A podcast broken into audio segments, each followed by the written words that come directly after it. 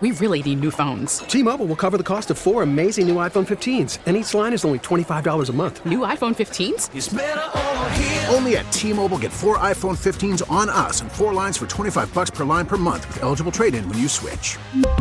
Minimum of four lines for $25 per line per month with auto pay discount using debit or bank account. $5 more per line without auto pay, plus taxes and fees. Phone fee at 24 monthly bill credits for all well qualified customers. Contact us before canceling account to continue bill credits or credit stop and balance on required finance agreement due. $35 per line connection charge apply. Ctmobile.com. End of the show, show, show, show, show. Hi there, and welcome to Gregor's End of the Show Show, summing up what went down in Seattle for the nerds and on the internet every weekday morning. I'm Gregor, and I'm the host of this damn thing. We do nerd talk, news, and then aside from this, the full 90 Extra Time podcast comes back next Tuesday as the Sounders return. Time to make some silly freaking jokes. Maybe.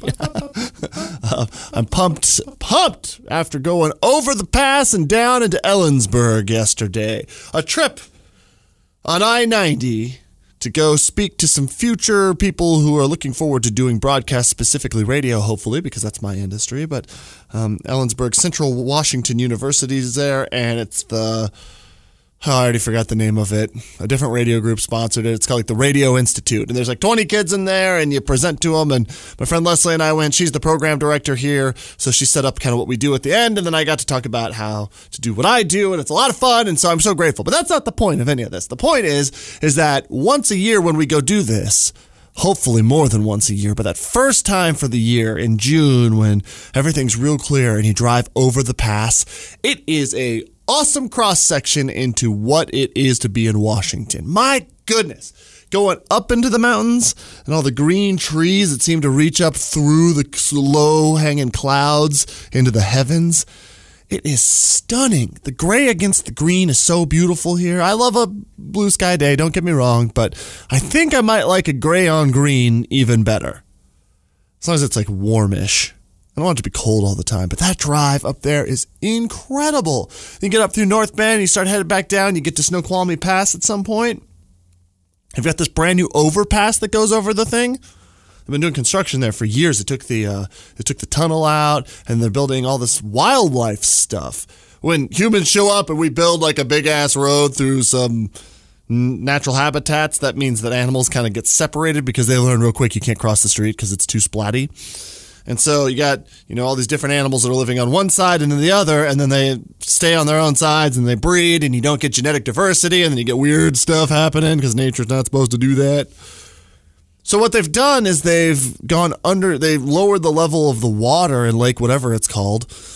you get down there right past the uh, ski resort at Snoqualmie and they've underneath the road they've opened it up so elk and animals can go trotting on through there to get to the other side. They've also put in a bunch of rocks and stuff so like little animals can get through. There's like a thing called a fisher that could go through i guess and little like rodents and snakes and stuff like that as well so we're getting some diversity through these places but then some of the big animals they don't want to go under or they want to go down here a little bit or whatever they built this big ass overpass that's covered in soil and trees and moss and rocks and everything so the animals don't even know that they're crossing over like an unnatural thing. They're trying to keep it looking as natural as possible, so they'll go trotting over the top and be able to go on the other side.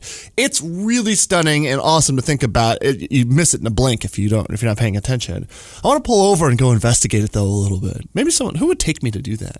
It's so cool. What will end up probably happening is I'll sit down and enjoy my favorite beer so far of 2019. In case you missed it, it's the news. At the Washington Brewers Festival, almost 1,500 beers were submitted from a couple hundred local breweries to try and win a Washington Beer Award. So much booze, my God. The big winners, Chuckanut up in Bellingham, took it for a large scale brewing operation. Then, stepping down in size from there, winners were Lowercase Brewing, Dystopian State, and finally Headless Mummy Brewing for very small brewery. That is a rad name. I've got to try that. The Independent Gregor Award for most beer being guzzled in my home is for Reuben's Hazelicious, Or really anything hazy for summertime. Oh, man. Is it too early to beer me? According to wastewater studies, we in the Puget Sound are responsible for the highest cannabis use per capita worldwide. Also, can we just go back a second? Someone's job is to sample sewage and test it for weed? I feel awful for that person doing the testing on the day after the Super Bowl. You just got news. God, that beer sounds good right now. Uh, as far as the beers went, the juicy or hazy pale ales. The silver medal goes to Reuben's Brews Hazelicious. The gold goes to Mirage Final Rose, or is it Rose perhaps?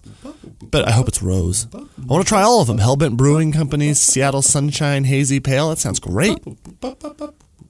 Oh, Trapdoor Brewing does a bunch, I guess. That's cool. And juicy, hazy India Pale. There's like 50 categories you can win in in beers, and I want to try pretty much all of them.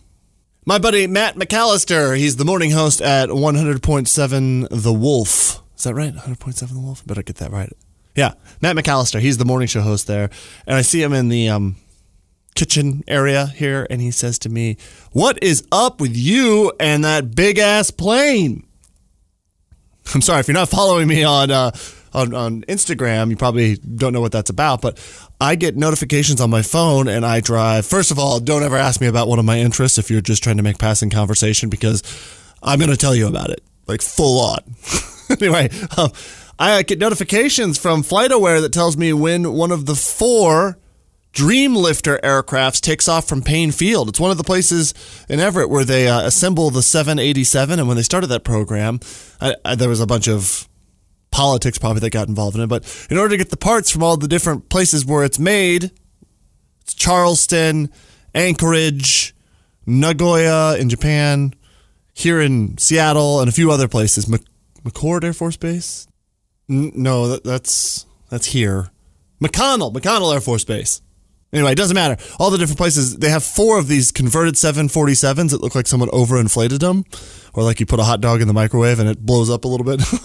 That's it's massive. Four engines. There's this guy, this pilot. His name's Lance. I see him out at the airport. I go to this little parking lot and watch the planes. He must be doing the same thing as me because he's there when they take off for land a lot too. He's got four dogs. Former B 52 pilot. The guy's fascinating. He doesn't remember me when I see him, so he tells me the same story over and over. That's tough. But anyway, um, he told me that the engines are the plane is like a, almost like Air Force One, but the engines are like sixty percent stronger than even Air Force One. So this thing's a beast. And I like to go out there. My kid loves airplanes of any kind, flying, taxiing, taking off, whatever. He gets really excited, and so I like to go out to Paine Field on the south end of it, there's a little parking lot you can go to, and I like watching the planes take off with him, specifically this big one, and I keep taking pictures and Instagram videos of it and stuff. So that's that. If you have any more questions or you want to meet up and do some photography with that, I am all ears when it comes to hanging out watching airplanes. That sounds dope.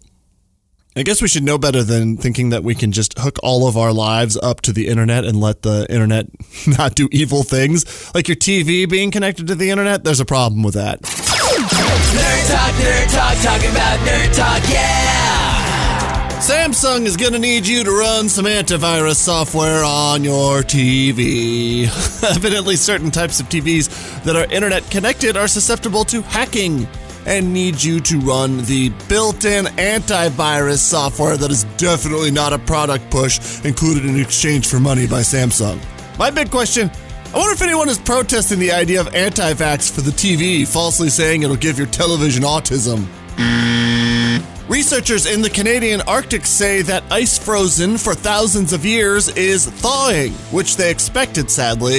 It's just that they predicted it would take another 70 years before it happened. Oh, hey, but maybe now life will move up there and the polar bears won't starve to death. Yeah. And finally, a big old piece of space rock smashed into Mars, creating a giant blue, beautiful crater of possible ice and interestingly adding to huge meteor created clouds in the thin Martian atmosphere. Wait a second, meteor impacts and planet covering clouds? Isn't that what scientists think killed the dinosaurs here on Earth? And more importantly, you think there were ever Martian dinosaurs? There's less gravity, I bet you they could jump real high. Jump. Jump, jump! Okay.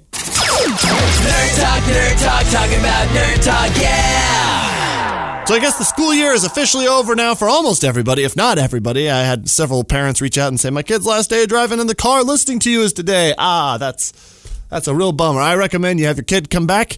Um, tell a friend about this uh, podcast here. We're doing the end of the show show. It used to just be Nerd Talk, but we've expanded upon it. I got so much feedback saying we need to hear you talk more about the stuff that you're interested in. There you go. This is our chance for 10 minutes a day. Thanks for hanging out. End of the show show. That was weak.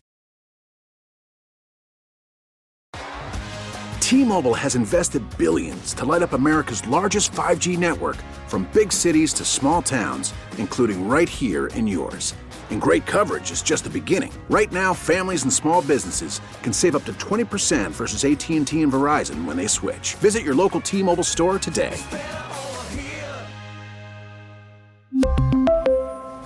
Plan savings with three lines of T Mobile Essentials versus comparable available plans. Plan features and taxes and fees may vary.